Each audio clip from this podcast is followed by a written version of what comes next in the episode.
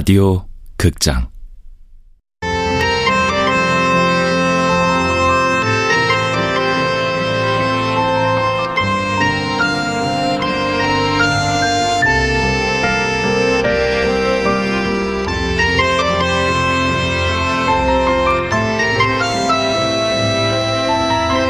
통영이에요. 지금.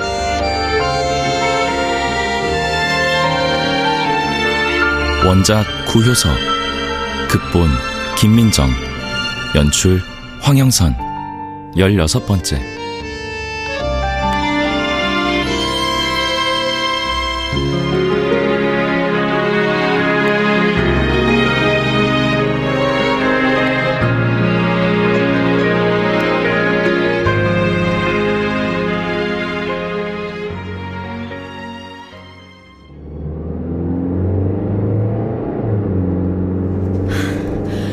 무슨 일이에요? 지금은 말해줄 수 있는 게 없어요.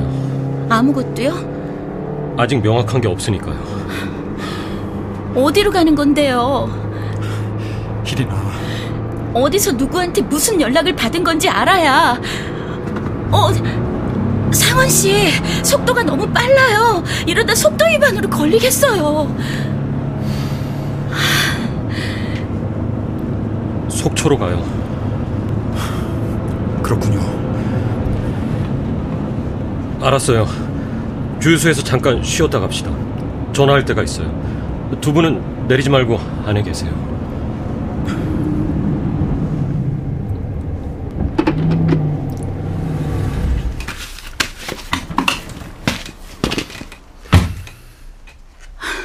은 오빠, 괜찮을 거야. 괜찮을 거야. 주은우는 수없이 겪은 일이라 그런 걸까? 그래서 괜찮다는 걸까? 아니면 더 이상 괜찮지 않다는 말을 우회적으로 하는 것일까? 지금은 혼자가 아니라 덜 외로워서 다행인 걸까? 아니면 김상원, 나, 주은우 모두 위험해지는 걸까? 손 이리 줘봐. 됐어. 이제 괜찮아. 다 지나갈 거야. 조금만 기다려. 다 지나간 후엔 끝은 어떻게 되는 걸까? 주은우는 무엇을 바라고 기다리라고 하는 걸까? 그가 그리는 희망은 이 세상에 있는 걸까?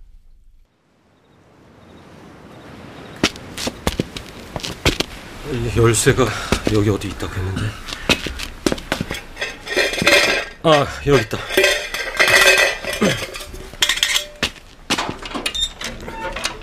들어오세요. 어, 여긴 어디예요? 먼 친척 아저씨가 살던 집이에요. 돌아가신 후로 방치돼 있어서. 가끔 내려오던 아들 가족이 얼마 전에 외국에 나갔거든요. 어, 조심해요. 아, 네. 오래 비워놔서 창틀이며 문짝이 온전하지 않을 거예요. 청소를 좀 해야 되겠는데요? 제가 기름은 넣었으니까 바닥은 곧 따뜻해질 겁니다. 아, 연장통도 여기 있네. 얼마나 계실지 몰라도 계시는 동안은 사람 사는 집처럼 해놔야죠. 아, 제가 할게요. 아, 아 닙니다 이 정도는 해드려야죠. 잠깐 미장일도 해봤어서 금방 해요. 아, 여기. 아, 이 정도면 문짝 날아갈 일은 없겠죠? 아, 차에서 전구 사놓은 걸 안 갖고 왔네. 어, 상원 씨, 내가 가서 가져올게요. 그래 줄래요?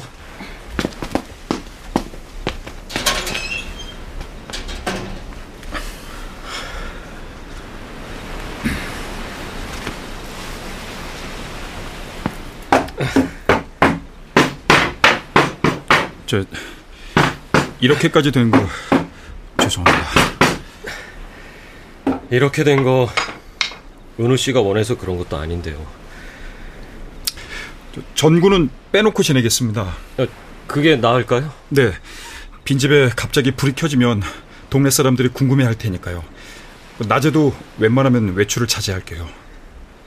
더 잘 아시겠지만 여기 있으면서 다른 거처도 물색해 놓는 게 나을 겁니다. 당분간 조직원들과도 연락하지 마시고요. 연락하고 있는 조직원이 있다면요. 네, 그 점은 염려하지 않으셔도 됩니다. 희린 씨와도 당분간은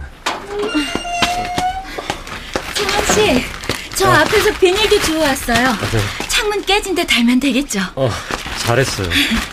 그럼 전 잠깐 둘러보고 오겠습니다. 네.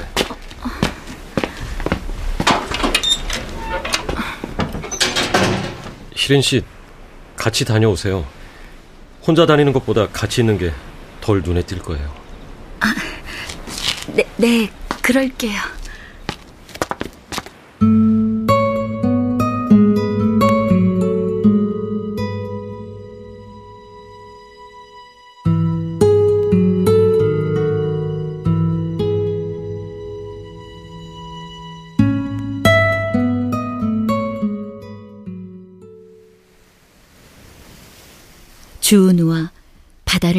보고 서서 나는 고문받던 때의 두려움을 가벼운 유머처럼 화제에 올렸다.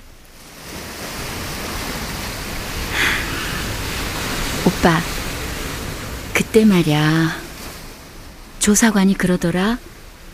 정말 몰라 IT를? 내가 그랬지? 카리브해. 그랬더니 에이씨. 내가 말을 다 하기도 전에 요렇게 볼펜을 꼬나쥐고 뾰족한 끝으로 에잇 에잇 하면서 내 얼굴 앞에서 위협하는 거야. 카리브해라니. 삼천포도 이런 삼천포가 없네. 참. 너 지금 나 놀리니? 내가 아는 IT는 카리브해에 그러니까 쿠바 끝에 있는 섬나라인데 말이야. 도미니카 공화국하고 붙어 있던가.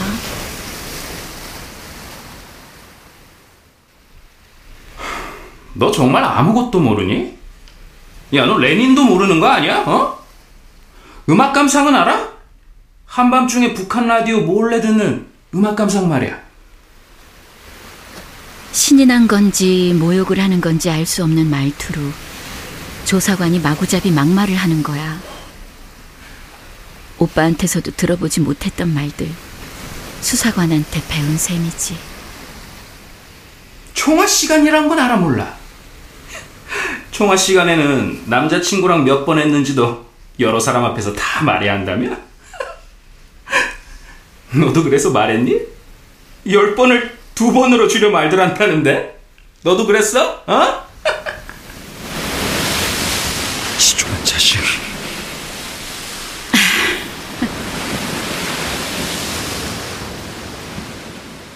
언제 왔는지 김상원은 혼자 저만치 떨어져 서서 바다를 바라보고 있었다. 사회 구성체 논쟁이라든가 억지로 외우게 했어. 진술서에 그걸 써야 하는데 모르고 쓸 수는 없다는 거야. 재판을 받을 때도 그걸 알고 있어야 자백이 받아들여진다나. 거짓 진술에 거짓 자백을 하라는 거였어. 그런 말 따위 귀뚱으로 넘기고 진술을 거부해서 욕먹고 얻어 터지고 물에 처박혔지만 난 끝내 그들이 불러주는 대로 적지 않았어. 거짓 자백도 할 마음이 없는데 거짓 자백이 받아들여지길 바란다는 게 말이 안 되잖아. 미안해. 내가 어목한 세월만 탓하면서 희린이 너한테 무심했던 거.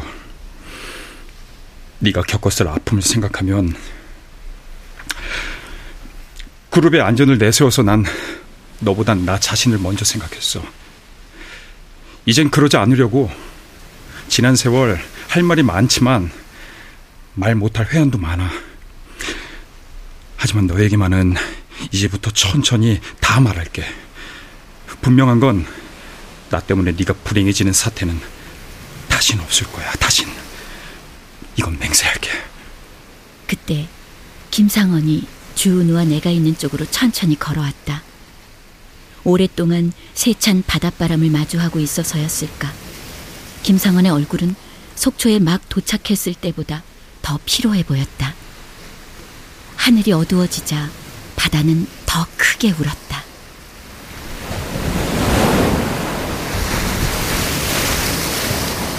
늘 신세를 집니다. 결코 잊지 않겠습니다. 단전이 안 돼서 그나마 다행이에요. 모터 펌프도 정상으로 작동되고. 그룹에서는 제가 이런 식으로 움직이는 걸 반대합니다. 왜 그러는지는 상원 씨도 짐작하실 거예요. 전 이런저런 거 잘 모릅니다. 힘이 닿는 한 은우 씨를 보호하려고 할 뿐이에요. 희린 씨가 그걸 원하니까요. 그뿐이에요. 김상원이 고개를 돌려 나를 보았다. 바닷바람 때문인 걸까? 김상원의 표정은 어딘가 굳어 있었다. 그는 나와 주은우가 얘기를 나누는 동안 거친 바람 한가운데 홀로 서 있었다. 오래, 너무 오래 그를 그곳에 혼자 두었던 걸까? 들어가 쉬어야 씨. 내일 일찍 올라가려 면. 저흰 내일 일찍 서울로 돌아가야 해요. 네. 바람이 차네요. 김상원은 나에게 다가와 내 손을 꼭 쥐고는 천천히 집 쪽으로 이끌었다. 난 고개를 돌려 주은우를 바라보았다. 그와 눈이 마주쳤다. 주은우는 거기 서 있었다. 아까 김상원이 거친 바닷바람을 맞고 홀로 오래 서 있었듯이 그도 그곳에 오래 멈추어 있을 것만 같았다.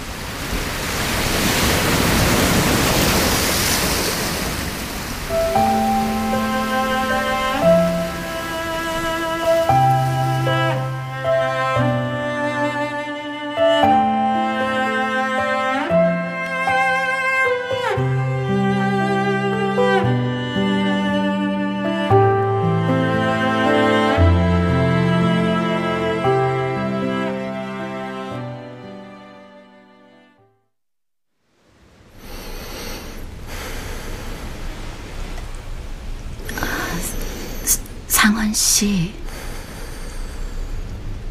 자요? 잠이 든 걸까? 잠든 척 하는 걸까? 내 다음 말을 기다리는 걸까? 이제 조용히 자자고 하는 걸까? 그의 고른 숨소리를 들으며 눈 감은 얼굴을 그렇게나 가까이서 보고 있었는데도 그의 마음이 또렷이 보이지 않았다. 상원 씨.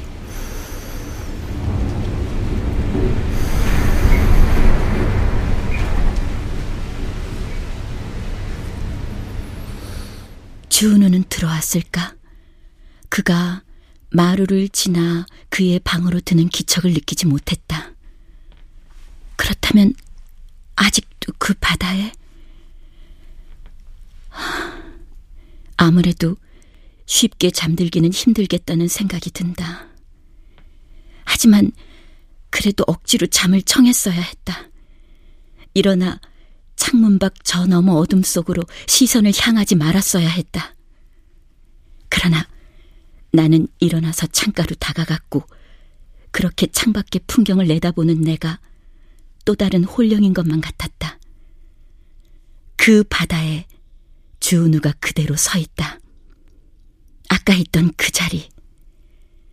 그리 오랜 시간이 지난 건 아니지만 자정이 넘었으므로 전날이 되어버린 아까의 그 자리에 서서 김상원이 그랬듯 어두운 바다를 하염없이 바라보았다. 나는 상원의 곁에 나를 뉘어놓은 채 홀령이 되어 밖으로 나갔다.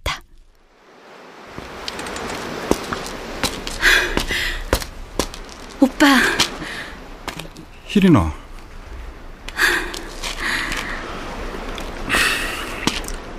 박희린. 그제야 나는 내가 홀령이 아니라는 사실을 알았다. 기억나?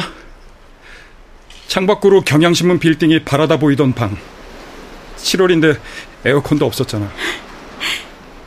에어컨 그런 거 흔치 않던 시절이었어, 오빠.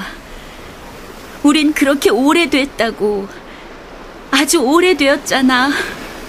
아주 너무 시간이 아무리 흘러도 생생한 건 생생할 수밖에 없어. 우리에게 생생한 건 어쩔 수 없이 생생한 거야. 그날에 야외 테이블에 네가 앉아 있었어. 흔들리지 않는 자세로. 끝까지 기다릴 작정이었어. 오빠가 올 때까지. 내가 그랬어. 가자고. 네가 대답했어. 어디든 가자고.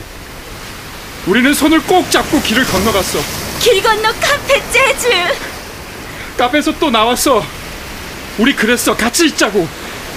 같이 있을 곳을 찾기 위해서 난 여기저기 미친 듯 헤맸고 넌 흔들리지 않고 기다렸어. 기억나? 오빠는 시위대 같았어. 목숨 건 시위대. 그날처럼 그는 상기되어 있었다. 땀과 물알갱이와 눈물인가로 범벅된 얼굴로 주은우는 파도와 바람 소리에 맞서 소리쳤다. 악을 쓰듯 나에게 물었다. 생각나? 기억나? 그래, 생각나. 잊히지 않으니까. 유치한 진리의 발 동동 구르며 다짐하던 걸 생각하면 나는 그날이 어제 같아. 그래, 유치한 진리. 너 없이는 살 수 없을 거라던 고백 같은 거!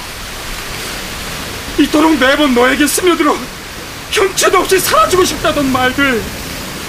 그런 게 다 어제 일처럼 내 귀와 뺨과 손등이 생생하게 기억해. 그래, 그때 죽음이 우리를 갈라놓을 때까지 헤어질 수 없을 거라던 오빠 말이 조금도 유치하지 않았어. 지금도 그래 근데 근데 우리는 어째서 이렇게 돼 있는 걸까 오빠가 떠났고 돌아오지 않았잖아. 하지만 난 널 한시도 떠난 적이 없었어 정말 한시도 어떻게 어떻게 그런? 너도 날 떠나보낸 적이 없었잖아. 그랬잖아, 이리나. 우리, 우리는 안 헤어졌어. 하지만 죽었잖아. 오빠는 죽었잖아.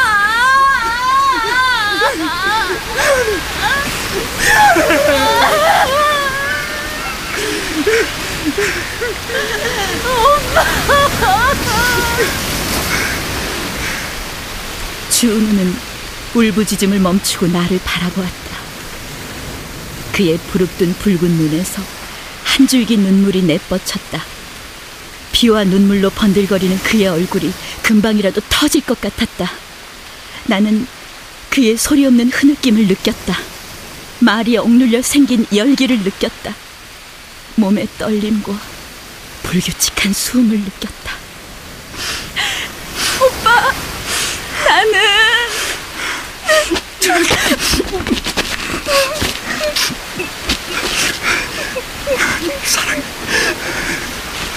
사랑해. 죽도록 사랑해.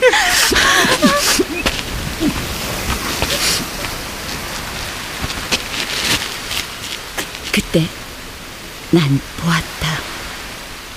어느새 나와 바닷가에 장승처럼 서 있는 김상원을 그의 눈과 마주쳤다. 주은우는 나를 향하고 있었기 때문에 등 뒤에 김상원을 보지 못했다. 나는 또 다른 장승처럼 뻣뻣하게 얼어붙었다. 도무지 끝날 것 같지 않은 순간이었다.